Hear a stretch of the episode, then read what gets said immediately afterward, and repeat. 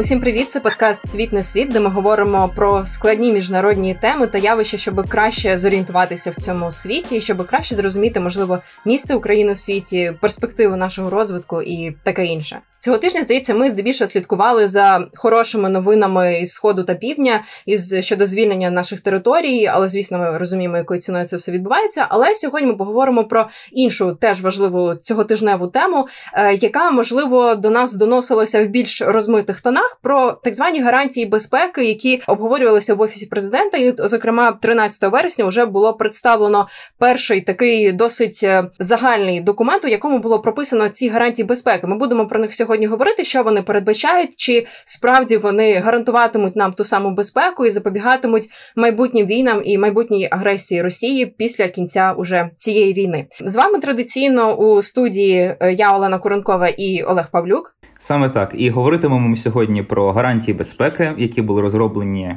Можу так сказати, під егідою офісу президента України із нашою доброю знайомою аналітикиною центру Нова Європа Маріаною Фахурдіновою. Маріано, привіт, привіт, друзі.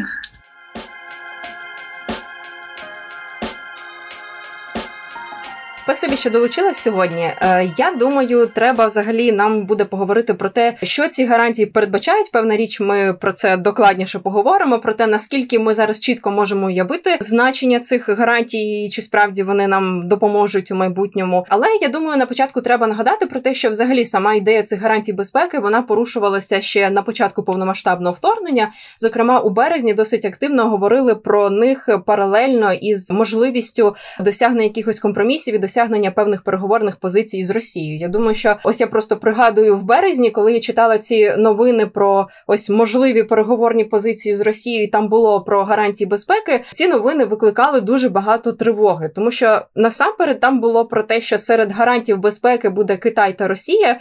Найбільше тут, напевно, дивувала Росія, як тому, що це видається якимось просто оксюмороном, як країна-агресорка може бути гарантом безпеки. Також йшлося в щось про те, що це може завадити нашому вступові в НАТО. НАТО. Давайте почнемо з того, взагалі, як е, за цей час трансформувалась ось ця ідея гарантій безпеки, і наскільки нинішній варіант є для нас більш прийнятним, можливо, дійсно, Олена, ти права, коли говориш про те, що в принципі розмови про надання Україні гарантій безпеки вони почались ще у березні цього року, коли власне Україна ще була готова вести якісь переговори з Російською Федерацією.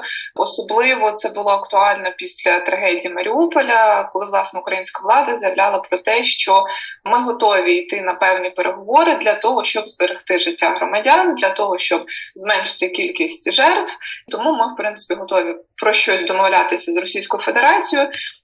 І, власне, такий основний концепт гарантій безпеки на той момент був представлений е, під час стамбульської зустрічі е, української та російських сторін. І дійсно той варіант, е, який розроблявся на той момент, він суттєво відрізняється від того, що ми маємо зараз, від того, що зараз офіс президента представив. Якщо коротко окреслити ключові відмінності, перш за все, це дійсно відмова від того, що Росія і Китай мають бути серед гарантів безпеки. Зараз, після того як стались Буча, Ірпінь, після того, як ем, Україна побачила, що вона в принципі може перемагати Росію, може говорити з позиції сили, то власне відбулася відмова від будь-яких переговорів з Російською Федерацією, і відбулося автоматичне виключення Росії з цього списку зі списку гарантів безпеки України. Крім того, виключили Китай зі списку гарантів. Якщо у березні говорили про те, що гарантії безпеки є альтернативою вступу до НАТО, в березні влада заявляла про те, що ми готові відмовитись від членства в НАТО, внести відповідну зміну конституцію і не приєднуватись до будь-яких військових союзів. Е, то зараз це не так. Зараз е, розглядається питання про те, що і НАТО, і гарантії безпеки від від західних держав не є взаємовиключеними, що це паралельні треки, які абсолютно можуть взаємоіснувати. І е, по-третє, я думаю, основна така відмінність, що ще навесні цього року Україна хотіла дуже чітких, дуже конкретних прописаних механізмів у, у цих документах гарантій безпеки, тобто конкретну кількість техніки, які нам яку нам буде надано у випадку нового нападу, конкретні види озброєнь, які ми хочемо отримати. А у концепції нового е, договору такого немає, е, тому що існує розуміння, що в принципі, ну скажімо, якщо напад станеться за 5, 10, 15 років, такі види озброєнь можуть не існувати, або застаріють, або держави-гаранти просто не захочуть прописувати такі деталізовані гарантії. Тому, в принципі, це, мабуть, кілька таких основних відмінностей, які ми можемо прослідкувати отак між березнем і між зараз, між між вереснем.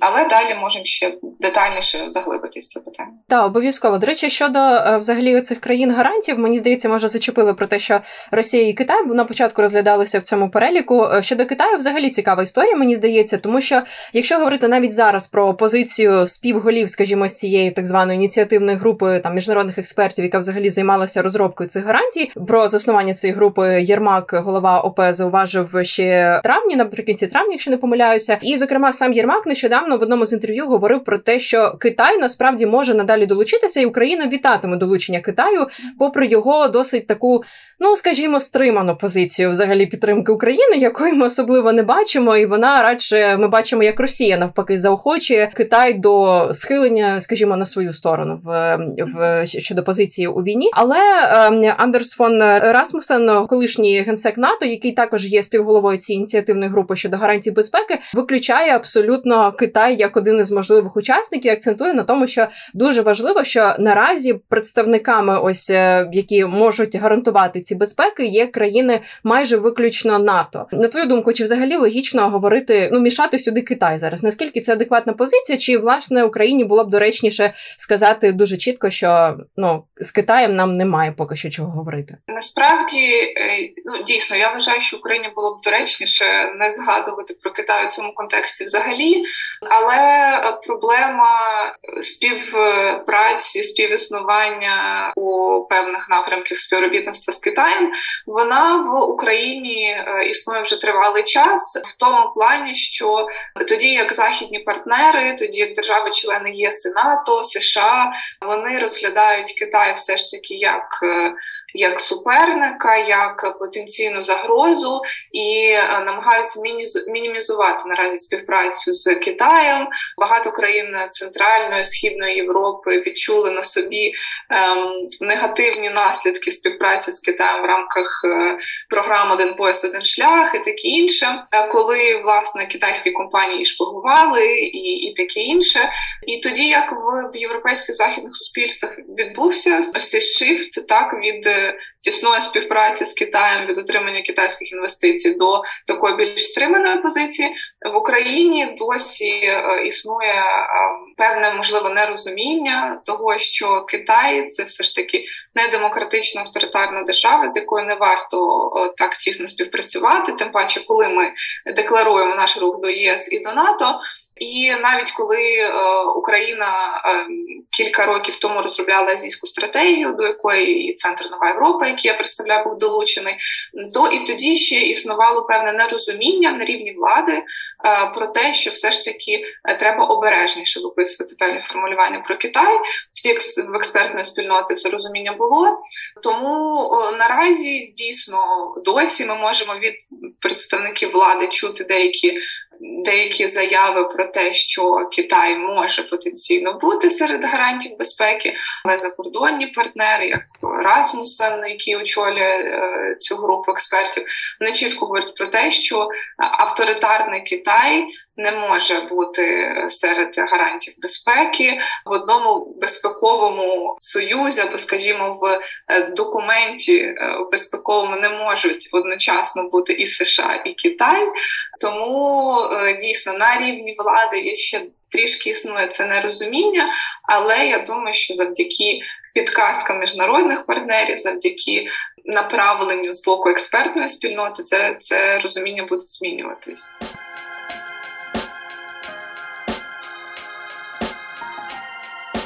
В мене вже є велика спокуса почати говорити саме про ці конкретні гарантії, але я думаю, перед цим нам важливо ще згадати бодай коротко е, про взагалі саме поняття безпекових гарантій, яке мені здається досі у багатьох українців асоціюється з Будапештським меморандумом, одним із таких е, документів, на який ми намагалися багато років, скажімо, рівнятися, на який посилатися, але який очевидно не спрацював.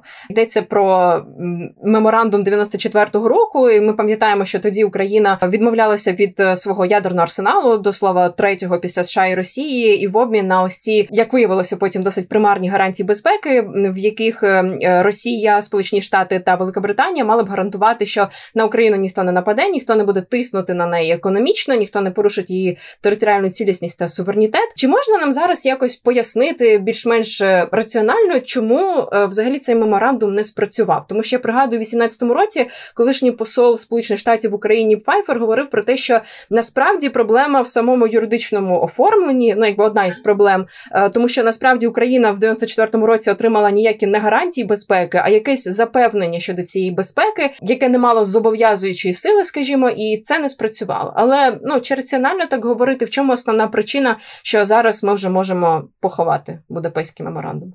Я думаю, ми поховали Будапештський меморандум ще в 2014 році, але е, я думаю, що е, е, наші слухачі підготовлена аудиторія, які в принципі чули десь і знають, що е, з 2014 року тема Будапештського меморандуму вона була на порядку денному дуже часто, і про нього не говорив лише ледачі. Напевно, ем, дійсно, в 94-му році був підписаний такий документ між Україною, Росією, Штатами і Великобританією, в якому йшлося про те, що е, дійсно ці держави е, беруть на себе зобов'язання утримуватись від загрози силою, не порушити територіальні кордони України і таке інше.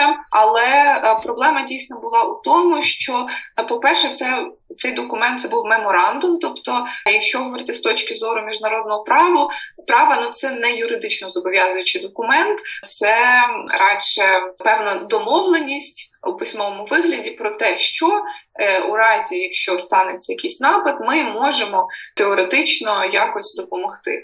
Але е, дійсно, коли е, Україна почала звертатись е, з проханням про консультації з державами підписантами меморандуму, дійсно виявилось, що тоді як в Україні трактували цей документ як меморандум про надання гарантії безпеки, у англомовній версії версії документу йшлося про запевнення, assurances, що є значно слабшим формулюванням, і власне. Ем, Ну скажімо, у 2014 році ситуація була трішки іншою.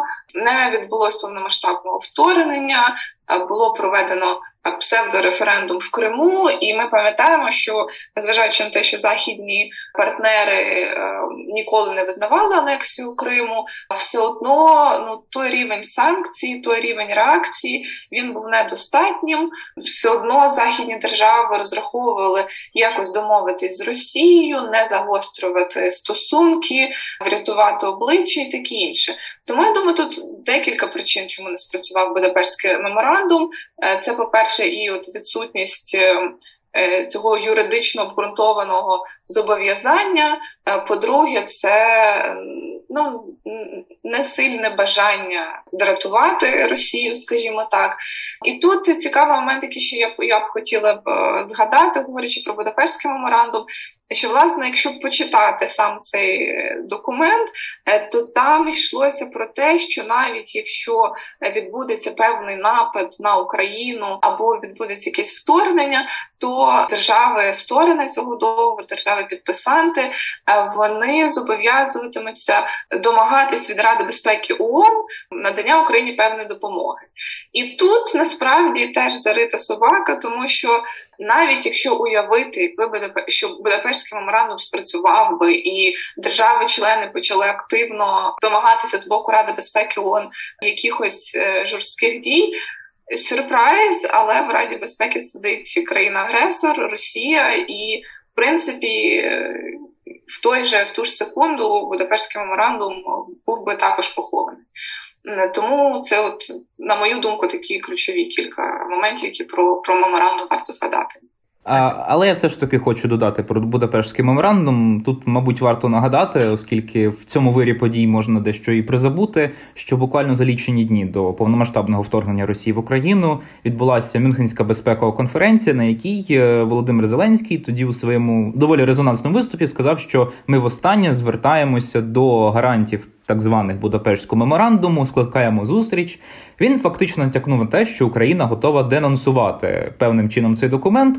Після чого російська пропаганда почала говорити, що Україна хоче отримати ядерну зброю, що звісно, як мінімум, є повним нонсенсом, оскільки відсутність ядерної зброї в Україні гарантується не стільки Будапештським меморандумом, скільки договором про нерозповсюдження ядерної зброї, до якого Україна приєдналася насправді раніше ніж був ухвалений Будапештський меморандум. Це так, просто до того наскільки е, російська пропаганда намагається от використати будь-які е, політичні по суті заяви, навіть не стільки якісь юридичні кроки для того, щоб висовувати абсолютно безпідставні твердження і звинувачення. Ну і нагадаємо, що потім тема, нібито того, що в Україні ядерна зброя. Зараз ця тема до слова вже не так активно порушується, але вона доволі активно порушувалася російською пропагандою, яка обґрунтовувала це е, цим те, що вона захопила ключові ядерні об'єкти в Україні, а саме тоді ще Чорнобильську атомну електростанцію, зараз уже Запорізьку. Отож, гаразд, перепрошую за такий відступ. Я все ж таки хотів повернутися до документа так званого цього київського безпекового договору точніше, проєкту цього договору, який, до речі, в англійській мові має зовсім іншу назву Kyiv Security Compact. І тут уже мені також згадується, вибачте, Будапештський меморандум, оскільки слово compact в англійській мові означає зовсім не договір. Нагадаю просто, що договір це. Міжнародний документ, який є юридично зобов'язувальним, якраз. А от слово комплект, яке вживається в англійській мові, воно означає документ, який якраз не має цієї юридичної сили. Тому от мене перше логічне питання того, навіщо і тут повторювати цю будапештську помилку і намагатися називати. Навіть поки що проект договору українською англійською мовами зовсім інакше, складаючи хибне враження про те, що він буде юридично зобов'язувальним. Тут насправді я думаю, треба е, уточнити, пояснити, що власне ту концепцію, яку представив е, офіс президента спільно з групою міжнародних експертів, він е, передбачає, що е, ось який Security Compact, що це не буде якийсь один е, такий солідний багатосторонній документ, який 100% гарантуватиме Україні безпеку, е, як навіть люблять у нас сказати деякі. Е, представники влади, деякі експерти е, навіть е, передбачатиме сильніші гарантії ніж стаття 5 Вашингтонського договору. Ні, цього не передбачається з того, що ми можемо бачити наразі у цій концепції, запропонованої експертами і, офісом президента, що власне ось цей Kyiv Security Compact це буде просто рамка для великої кількості договорів які будуть підписуватися на двосторонній або на багатосторонній основі з державами-партнерами, і вже от саме двосторонні оборонні угоди вони будуть наповнюватися якимось конкретним змістом, конкретними зобов'язаннями, які кожна країна готова взяти на себе. А ось саме Компакт це буде ніби рамка, ну так, ніби рамка для всіх цих договорів. Е, тому тут і він і не може називатися як е, agreement, як treaty, зобов'язуючий договір, е, тому що самі зобов'язання вони будуть прописані в рамках цих двосторонніх багатосторонніх домовленостей.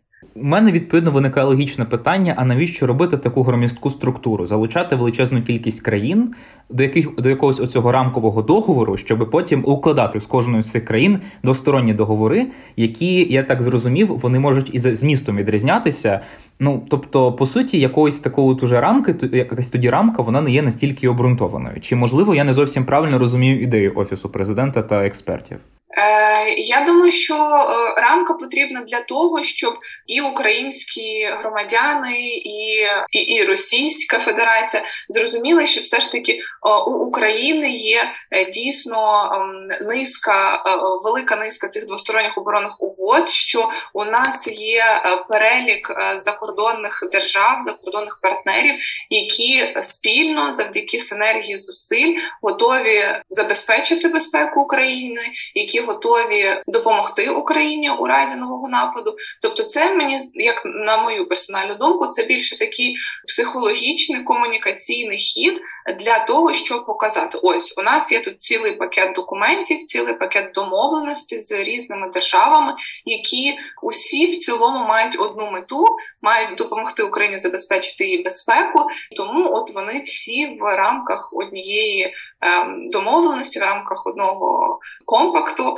підписані, і от цей солідний масивний кількість документів вони підтверджують, що у нас є велике коло партнерів, які дійсно готові нас підтримувати е, і готові нам е, надавати е, допомогу у випадку нового нападу. Ну, до речі, мені здається, в цьому контексті, якщо поглянути саме на ось цю концепцію, називаємо так, цей компакт, саме не договір, а концепцію, яка стане можливо основою для подальших договорів, тут йдеться більше, можливо, не про майбутню перспективу, а тут йдеться більше про ну по суті фіксацію на папері ось цих союзників, які вже є в Україні. Тому що якщо навіть йдеться про укладення якихось двосторонніх там чи багатосторонніх договорів про там постачання Україні озброєння, наприклад, все одно зараз йдеться про ті країни, тобто в цей перелік е, союзників або гарантів безпеки входять саме ті країни і ті там регіони в Європі, які вже підтримують Україну збройно, які долучаються до санкцій. Тобто, по суті, тут немає якоїсь великої новини. Це просто ну якийсь більше демонстраційний крок, можливо.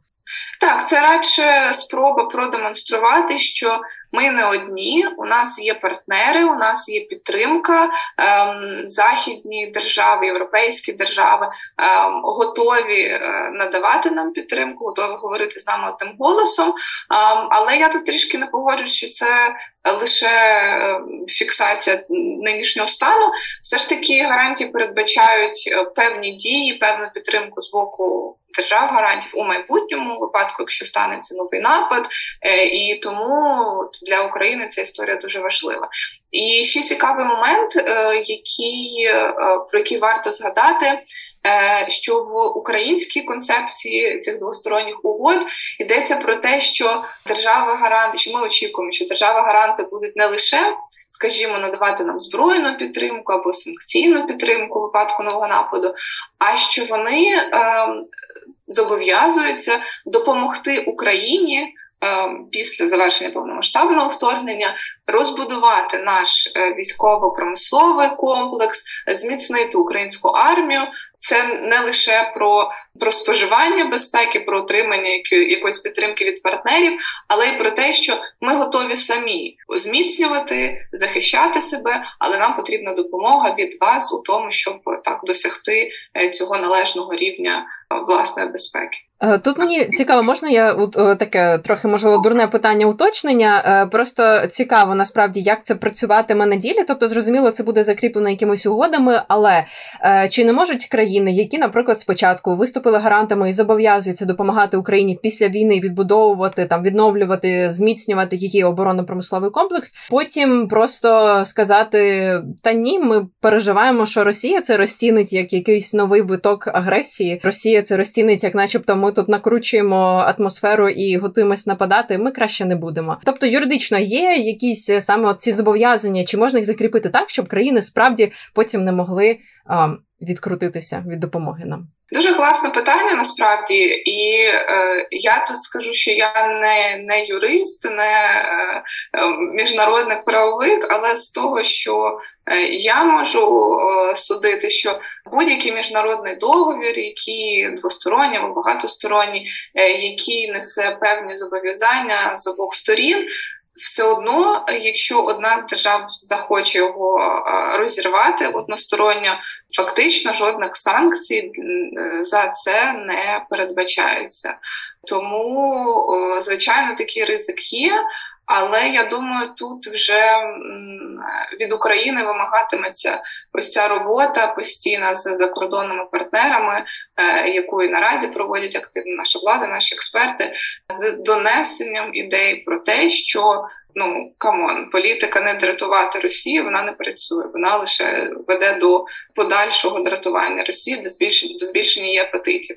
Я думаю, що це розуміння в Європі і в Штатах наразі. Е, викристалізовується. Хоча, звичайно, ми досі чуємо голоси про те, що можливо варто повертатись до business as usual з Росією, можливо, варто там. Дати Путіну врятувати обличчя і таке інше, але я думаю, що все одно потроху ця зміна свідомості відбувається, і Ну, нам, як українцям, да, не тільки як експертам, хотілося б е, вірити, сподіватися, що все ж таки після повномасштабного вторгнення європейці по-іншому вже сприйматимуть е, Російську Федерацію е, і по-іншому дивитиметься на домовленості з нею таке інше.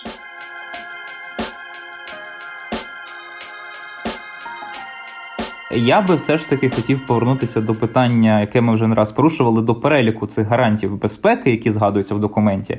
У мене тут навіть два взаємопов'язані питання будуть. Перше, це мене те, що мене особисто здивувало, те, що поруч із такими країнами, як Велика Британія, Сполучені Штати, Канада, можна згадати Польщу, стоїть така доволі специфічна в контексті українсько-російської війни країна, як Туреччина. І мені здається, що в дискусіях, які я принаймні бачив, коли йшлося про е, гарантії безпеки, і от про цю пропозицію групи е, фон Расмусена Єрмака, взагалі не говориться про те, яким чином Туреччина, яка нагадаю, офіційно вона нам не постачає зброю, це здійснює по суті приватний бізнес, яка не запровадила жодних санкцій проти Росії, яка продовжує з нею діалог, яка прямо критикує західні країни за постачання зброї. До речі, вона опиняється в переліку гарантів безпеки, які власне і повинні запроваджувати санкції, постачати зброю, іншими політичними чин, е, іншим політичним чином засуджувати Росію.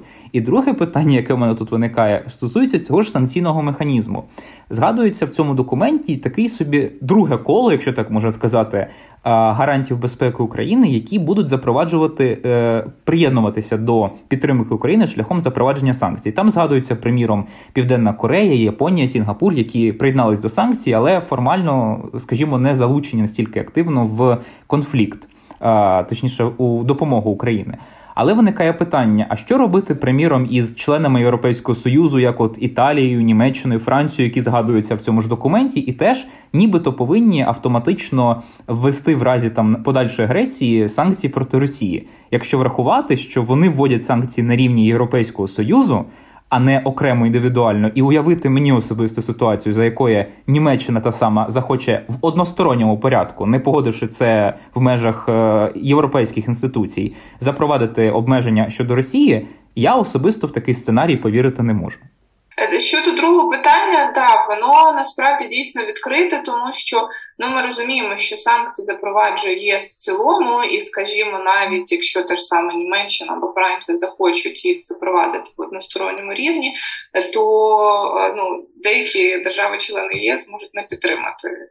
Запровадження цих санкцій, і тому для мене теж це питання відкрите. Але я думаю, оскільки знову ж таки йдеться про ну наразі в, в тій концепції офісу президента йдеться про якесь загальне бачення цих е, цього компакту, цих е, гарантій, ем, то тут радше санкційне зобов'язання накладати санкції, воно стосується держав, не членів Європейського союзу, зокрема Штати, Британія. Австралія, там у нас ще така цікава країна, і ось всі ці проблемні питання вони будуть радше от в цих двосторонніх договорах прописані. Скажімо, США зобов'язуються накладати санкції, а Німеччина е, ну можливо не.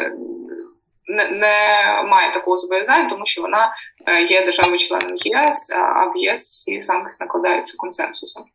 Це по-перше, що стосується Туреччини, на мою думку, вона для нас важлива, безперечно, в контексті забезпечення чорноморської безпеки, тому цю країну включили у, у список держав гарантів. Ем, Є до цього звичайно певні запитання, але все одно, ну коли ми вже бачимо еволюцію від е, Росії Китай серед е, держав гарантів до е, лише, скажімо, Туреччини серед держав гарантів, все одно можемо говорити, що є тут позитивний поступ з, з боку влади, з боку міжнародних експертів. Е, і Туреччина, ну ми ж не можемо сказати, що країна відкрито виступає проти підтримки України. І я думаю, Туреччина в принципі зацікавлена в тому, щоб Україна виграла війна війну, але вона також зацікавлена в тому, щоб у цій війні програв Захід, а не Росія. Тому. Ем, Безумовно, для чорноморської безпеки, для співпраці в цьому напрямку Туреччина для нас важлива. Це держава-член НАТО, до якого ми все ще прагнемо, попри розробку концепції двосторонніх гарантій безпеки. Тому я думаю, Туреччина є серед е, у списку цих держав гарантів. Але тут е, теж я ще зроблю коротку ремарку. Все те, що ми сьогодні обговорюємо, ми обговорюємо фактично лише концепт бачення України, але безумовно Україна ще вестиме переговори з Е, державами-гарантами, змінюватиме певні позиції, і тому власне кінцевий варіант цього договору, кінцеве бачення, воно може суттєво відрізнятися від того, що Україна заклала наразі. Тому ми зараз обговорюємо такі плани України, а не те, як як воно вже виглядатиме у, у, у, кінці у, у фінальному вигляді. Так, це дуже цікаво. До речі, мені здається, що до Туреччини я принагідно е, ліричний відступ зроблю і на правах реклами нагадаю, що в нас є прекрасний випуск про Туреччину її позицію щодо російсько-української війни. І ми радимо обов'язково вам його послухати, якщо ви ще не послухали. А взагалі щодо е, так, ось цих цієї візії України, мені здається, це дуже цікаво, тому що зараз, по суті, ось тільки зараз Расмусен вирушає у тур Європою, щоб ну не переконувати, скажімо, швидше за все, ті країни, які є вже в переліку гарантів, принаймні в цьому переліку, як бачить його Україна, там не буде якоїсь несподіванки, швидше за все, що хтось відмовлятиметься від е, такої пропозиції, але принаймні він їде пересвідчитися в тому, що позиції досить єдині. Але тут цікаво ще, чи може хтось долучитися Е, з інших країн, крім тих, які є в переліку. Я нагадаю, це там здебільшого члени країни НАТО, плюс е, Австралія. І цікаво, чи може хтось іще долучитися, кого ми не згадали? Чи є взагалі шанси? Ось зараз, наприклад, Україна починає активно працювати в напрямку Африки. Окей, це перші якісь потуги, але все одно е, ну якась робота починає вестись більш-менш активно в Латинській Америці. Чи є шанси, що хтось може це підтримати? Знову ж таки, так ми говоримо про якісь досить символічні речі, поки що окреслення того, кого ми вважаємо нашими союзниками і, можливо, майбутніми гарантами, але все ж таки, тобто, чи може цей список поповнитися? Ну, теоретично, я думаю, звичайно, може поповнитись, але ну, ми ж всі прекрасно розуміємо, що наразі України. Е, доволі така європоцентрична, е, америкоцентрична політика, і е, будемо відвертими, ну не завжди вистачало України ресурсу розвивати відносини з Африкою, і з Латинською Америкою, і, скажімо, там з тією ж Австралією з початком повномасштабного вторгнення, з е, початком призначення нового посла України в Австралії, ми бачимо, що ця співпраця почала розвиватися більш активно, але все одно ми бачимо брак цього ресурсу і на рівні е, дипломатів, і на рівні експертних аналітичних центрів, які все одно здебільшого займаються. Ем, у зовнішній політики, так європейською атлантичною інтеграцією, е, тому ну безумовно, на мою думку, за бажання обох сторін е, може відбуватись поповнення списку цих держав. Але наразі я думаю, Україна просто у цьому Security Compact окреслила список тих партнерів, як ти сама Олена говорила, е, з якими вже наразі є співпраця, яких не потрібно переконувати з нуля, що типу да, давайте підпишемо якісь гарантії безпеки. Це ті країни, які вже нас підтримують, які вже готові включатися, е, і тому з ними легше буде вести ці переговори і. І, власне, я думаю, тому вони е, серед е, серед списку тих держав, е, з якими Україна планує підписувати ці двосторонні угоди. Ще хотіла б зауважити, можливо, про ем, ще одну таку точку невизначеності, скажімо, велику точку невизначеності. Е, ну зрозуміло, що в Україні є дуже оптимістичний сценарій закінчення війни, і якась програма максимуму там повернення всіх територій, зокрема окупованих і до 24 лютого. Але тут цікаво, те, що якщо поглянути на ось ті гарантії безпеки, які ми говорили на початку, які виглядали дуже ну не дуже добре для України, там йшлося про те, що ось ця дія гарантів, скажімо, не буде поширюватися на так зване ордло та Крим. І але зараз е, ну е, ми ж не можемо передбачити, грубо кажучи, на які території буде поширюватися дія ось цього, якщо це буде підписано, наприклад, урядами ось цих держав-союзниць, умовно, якась там рамкова угода. Тобто, якщо це буде вже саме договір, якийсь загальний, окей, на основі якого виростуть потім нові двосторонні багатосторонні договори. Але по суті, чи можливо підписати зараз якусь таку угоду, якщо ми не знаємо, на які території буде поширюватися дія цього договору? Е, я думаю, наразі ніхто не може дати відповідь на це запитання. І е, ну, як мені персонально здається, то наразі все ж таки йдеться про проведення е, дискусій з державами-партнерами про досягнення якоїсь певної усної домовленості, що вони е, приєднаються до двосторонніх багатосторонніх безпекових угод, але саме підписання, сама їх розробка, я думаю, теж займе тривалий час, і саме підписання як на мене, було б логічним після завершення повномасштабного вторгнення, коли ми дійсно е, ну, в оптимістичному сценарії, як цього прагне Україна, коли ми здійснимо всі е, окуповані території, коли Україна відновить територіальну цілісність і таке інше. Ем, тому, як на мене, таке підписання було б логічним вже після того, як ми вийдемо на кордони нашої держави. Але ем, ну не знаю, можливо, у влади тут є інше бачення. Ем, але дійсно, як як на мене, то наразі важко юридично правильно прописати так, е, яку саме територію України е, охоплюватиме так е, ці охоплюватиме ці угоди і таке інше. Ем, тому так, це питання залишається відкритим, але я думаю, що ем, рішення все одно буде знайдено, е, можливо, якимось креативним чином. Тому будемо разом слідкувати, як як е, розвиватиметься.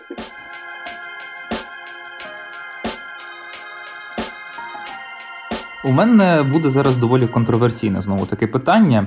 Ми от говоримо про те, що необхідно розширити коло гарантів безпеки, що, наприклад, там звернути увагу на африканські країни або там на країни Азії додаткові.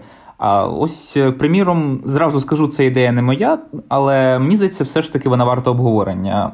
Пропонується, приміром, взагалі не ускладнювати це все і по суті зосередитись на тому, щоб отримати ці гарантії безпеки від там однієї, двох, може трохи більше країн. Ну, очевидно, це Сполучені Штати, Велика Британія, можливо, навіть там Польща, з якою і Великою Британією у нас планується якесь об'єднання, чи то союз, чи то альянс, чи то не зрозуміло, що навіщо розпрошувати оці гарантії безпеки між великою кількістю країн, якщо по суті ну головним донором безпекової допомоги зараз для України виступають ті ж Сполучені Штати.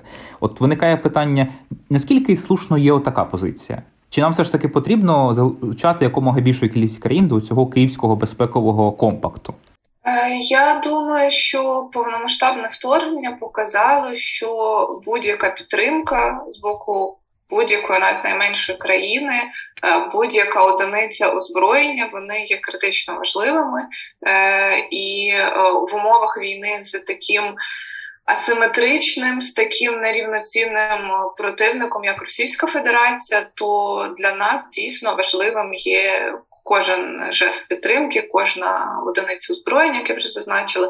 Тому, як на мене, напевно, підписання таких документів з великою кількістю держав має сенс, тому що знову ж ну ми ж не говоримо про гарантії гарантії, що якщо на нас нападуть, то лише ось одна окрема держава, скажімо, Сполучені Штати, зобов'язуються там ледь чи не воювати за Україну. Ні, ми говоримо про якісь певну кількість допомоги, певну кількість зброї або певну кількість санкцій, які ми конкретно не можемо прописати так з певних причин. Е, тому е, для мене видається логічним, що чим більше е, держав, партнерів України на папері. Підтвердять свою готовність підтримувати Україну у випадку нового збройного нападу, то тим краще. І тоді, як один із можливих альтернативних варіантів цих гарантій безпеки, можна згадати, ще в березні-квітні з вуз представників української влади лунали варіанти знову ж таки взагалі повної відмови від НАТО і проголошення нейтралітету. Яким цей міг бути нейтралітет, це вже інше питання, але ось, скажімо, звучали фрази про так званий укріплений нейтралітет за зразком е, Швейцарії чи Ізраїлю. Чесно, я досі не зовсім розумію, що це означає, але по суті йшлося про те, що ми відмовляємося від вступу у військово-політичні блоки та е, зосереджуємося на розбудові власних потужних збройних сил. Наскільки реальним міг би бути цей варіант зараз? Я дуже рада, що ми нарешті перейшли до цього запитання, е, тому що ключова е, відмінність, про яку я вже зазначала на початку, між березневим баченням і між теперішнім баченням України, полягає в тому, що ми не відмовляємось від вступу до НАТО. Ми не говоримо про жодний нейтралітет.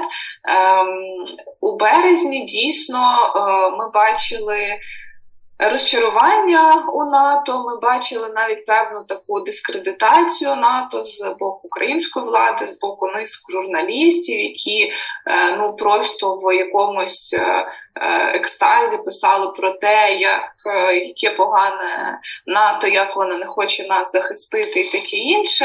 Ем, і тоді е, низка українських експертних організацій, аналітичних центрів почали бити в набат і писали відкриті листи е, із закликом припинити так цю дискредитаційну кампанію альянсу. Е, я пам'ятаю, я писала статтю про е, важливість співпраці України з НАТО, так і що вона нам дала за останні вісім років. Ем, і власне ем, тепер в Україні знов стабілізувалось бачення того, що все ж таки рух до членства в НАТО залишається єдиною безпековою опцією для України. А гарантії безпеки ем, це власне той варіант, який ми розглядаємо ем, на період е, до вступу до НАТО, і ем, і вони, в принципі, не суперечать один одному. Е, тому тут насправді можна дуже довго говорити про те, як відбувся, так відбулася зміна е, у свідомості від відмови до НАТО до повернення до цієї ідеї. Але наразі варто сказати, що ця ідея доволі стабільна. Усі е, представники влади, скажімо, і уряд, і парламент, і експертна спільнота громадянське суспільство підтримують цю думку, що НАТО залишається ключовою безпековою опцією для України. Ем, е, за згідно за останніми опитуваннями. 71%, якщо не помиляюсь, громадян підтримують е, вступ України до НАТО. Е, і е, як показують нам, скажімо, приклади Швеції або Фінляндії, а наявність двосторонніх оборонних угод, наявність е, певних навіть меморандумів про безпекову співпрацю, вона жодним чином не суперечить ем, руху держави до НАТО. Е, так скажімо, е, і ем, Швеція, Фінляндія після розпаду радянського союзу вони е, співпрацювали з різними державами-членами НАТО на двосторонньому рівні. Вони е, напередодні е, вступу до альянсу отримали так само безпекові гарантії з боку Великобританії і е, певні запевнення з боку інших країн Північної Європи, що е, на момент до повноцінного членства в альянсі вони будуть захищеними. Е, і тому ця модель для нас є дуже цікавою, і тут ми можемо розглядати, що дійсно ось ці гарантії безпеки, про які ми зараз говоримо е, на двосторонньому або багатосторонньому рівні, ем, вони також зможуть, по-перше, зміцнити довіру, зміцнити співпрацю з державами-членами НАТО, забезпечити нашу безпеку е, на е, певний невизначений час, і і все це полегшить нашу інтеграцію, наш вступ до альянсу. Тому я думаю, ці теми дуже взаємопов'язані і. Ем, і тут дійсно багато про що можна говорити. Е, можливо, наостанок мені би хотілося поставити питання, яке радше з цікавості, тому що воно здається досить очевидним, можливо, для нас зараз. Але як в 94-му році нам здавалося, що ну думати про те, що Росія це агресор, а не грант безпеки, це трохи абсурдно. Е, нам нам здавалося. Мене тоді ще на світі не було. Ну словом, ви зрозуміли ідею.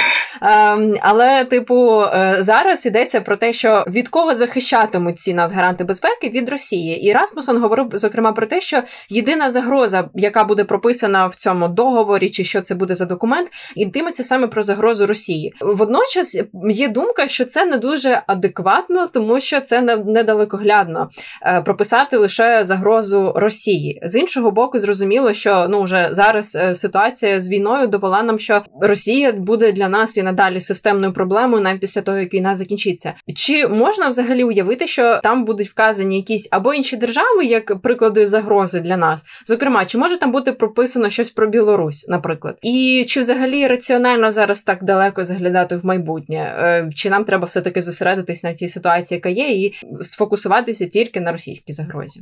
Е, як на мене, як для для українки, для громадянина цієї країни, ну, звичайно, для нас був би ідеальний варіант, щоб всі держави світу або Європи підписали з нами безпекові гарантії, де вони б гарантували Україні захист від будь-якої загрози. Ем, але ну, ми розуміємо, що насправді це мало реалістично, дуже важко буде переконувати переконувати партнерів ем, підписати такий документ, у якому вони зобов'язувались би захистити Україну від усіх ймовірних загроз, ем, тому що ну питання ось цих двосторонніх оборонних угод, воно ж теж містить у собі такі каверсне питаннячко, типу, так, країни-гаранти. Е, зобов'язуються нам допомогти у випадку агресії. А чим ми можемо бути їм їм корисними, е, який наш може бути внесок і таке інше. І тому, коли це радше така одностороння історія, що ви нам е, даєте гарантії безпеки, а ми є реципієнтами цієї безпеки.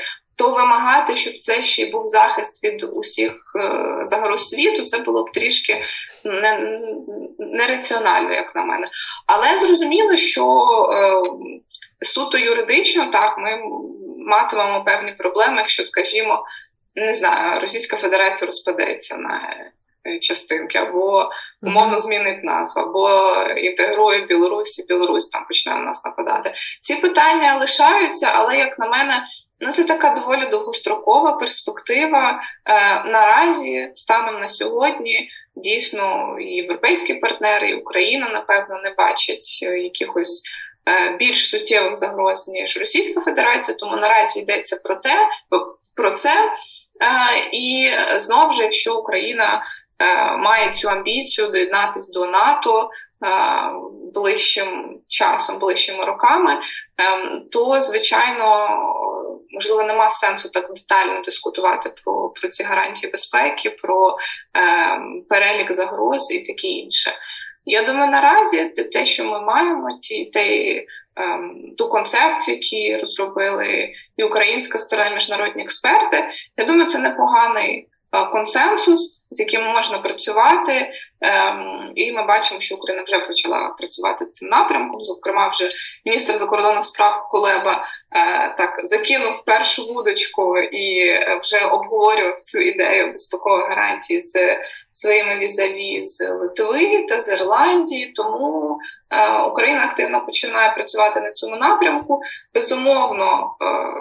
Знову ж таки повторюсь, цей концепт, який ми обговорюємо сьогодні, він може трансформуватись. Але е, я думаю, що в принципі це непоганий старт для того, щоб почати вести переговори з державами партнерами.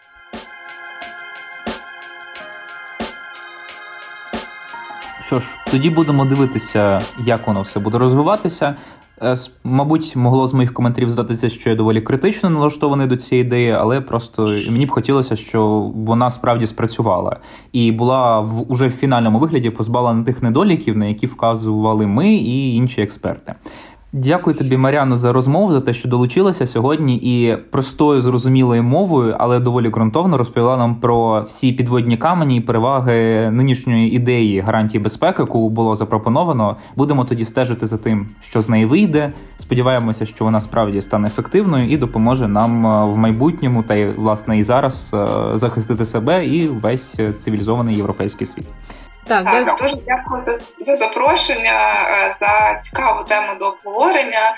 Заохочую слухачів е, там підписатись та чи поставити вподобайку каналу Олени і Олега. Вони дуже круті і роблять круту роботу. Все, Маріана сказала все, що я хотіла сказати в кінці. Власне, тому е, просто так дякуємо нашим слухачам. Це був подкаст Світ не світ. Залишайтеся з нами, Па-па.